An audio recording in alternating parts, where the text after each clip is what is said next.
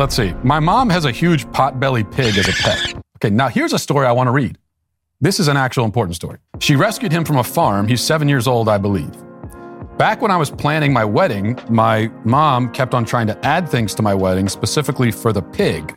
for, for example, she wanted him to have his own buffet. I turned all her ideas down and told her the pig will not be attending my wedding. This got to be a fake story, but I like it anyway. Even after I told her I didn't want him at my wedding, she continued to try to get me to plan my wedding around him. She told me that she needs him to be there because it's her support animal. He isn't a registered support animal, even though he does bring her a big deal of comfort. In my husband's culture, pigs are seen as dirty animals, and it would absolutely be unfitting for me to have a pig at our wedding, especially because it would be disrespectful to his family, as opposed to all the other cultures where that would be totally normal, right?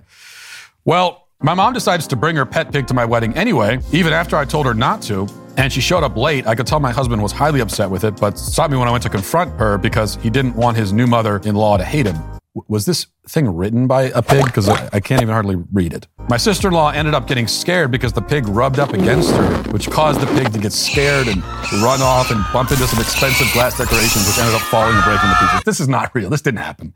Come on. I think I saw this episode of King of Queens. I was beyond angry at my mom. This would have never happened if she didn't bring her pig to my wedding, so I yelled at her to leave. this didn't happen at all. But I hope it did. Because you know what? If it did, if it did happen, then you are the a-hole, not your mom. This would be amazing. Like weddings are so boring. And I understand this is a, a contradiction for me. I'm a big proponent of the holy sacrament of matrimony. I think people should get married. I think it's wonderful. But it's really boring too. And uh, it, it is just excruciatingly boring. Weddings are. By trying to keep the pig out, this is like a, a source of entertainment. And this is a wedding that people will remember. That's the other thing. You want your wedding to be memorable, don't you? And most weddings are not memorable. They're forgotten for you. You might talk about them later. Oh, our wedding was a magical day. No one else thought it was magical. Everyone else was bored out of their minds for most of it. This is memorable. This is incredible. I'm fully on board with uh, barn animals being included in, in wedding parties.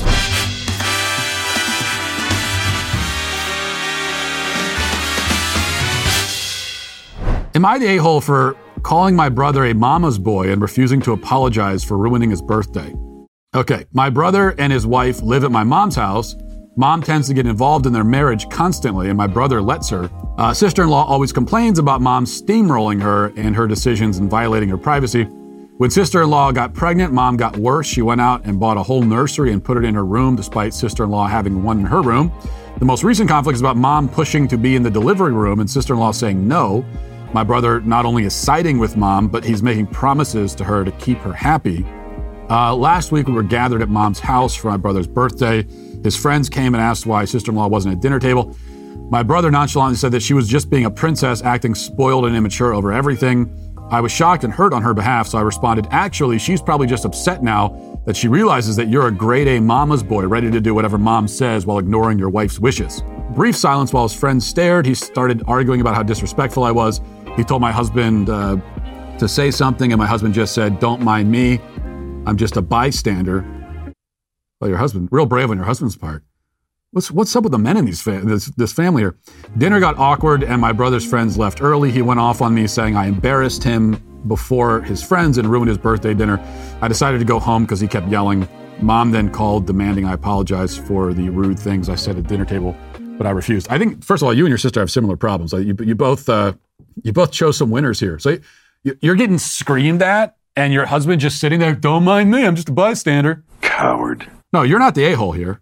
I mean, I, I think you, you did the right thing. The first problem here is that your, your brother is a grown man throwing a birthday party for himself. And you know how I feel about that as a grown adult, and you're throwing a birthday party for yourself and then crying because someone ruined it. You ruined my birthday. What are you, five years old? Apparently so, at least emotionally and mentally. To be expected from an adult man who still lives at home, demands his mommy take his side in arguments. And look, leaving all that aside, just a, a, a quick tip here. For it should be pretty obvious, but there are many married couples who don't seem to understand this. In a marriage, um, you never complain about or insult your spouse publicly in front of others. Now, you shouldn't insult your spouse at all. It's not a good thing to do.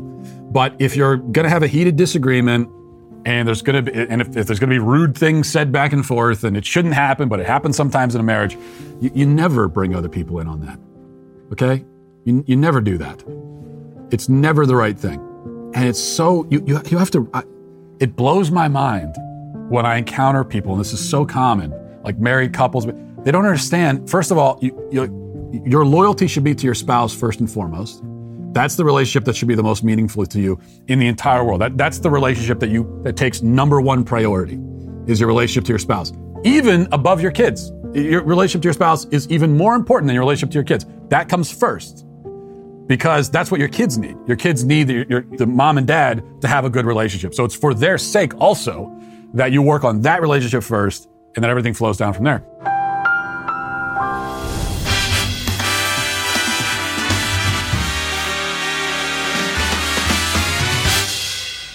For some background, my husband and I have been married for a little over a year. We recently bought a nice house. It has a pool and a hot tub, and one of the things I've enjoyed is unwinding after a long day.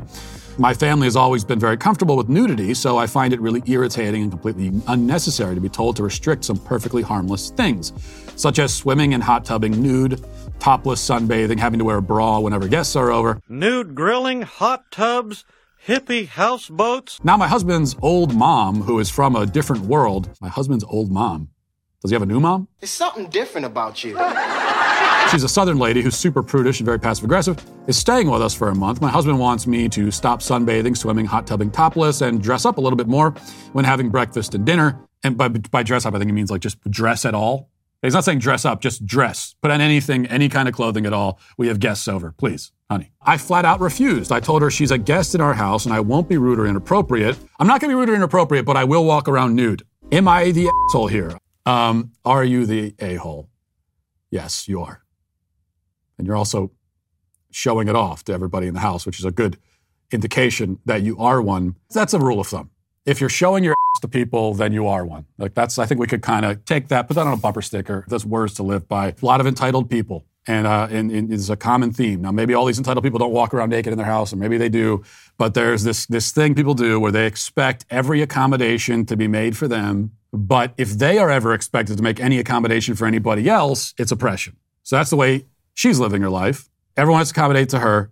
But even being asked to simply put on clothing when my mother is here, she can't do that. In conclusion, put some clothes on, you freak. That's my message to this person and indeed to the whole world a world which is very much in need of it, I think.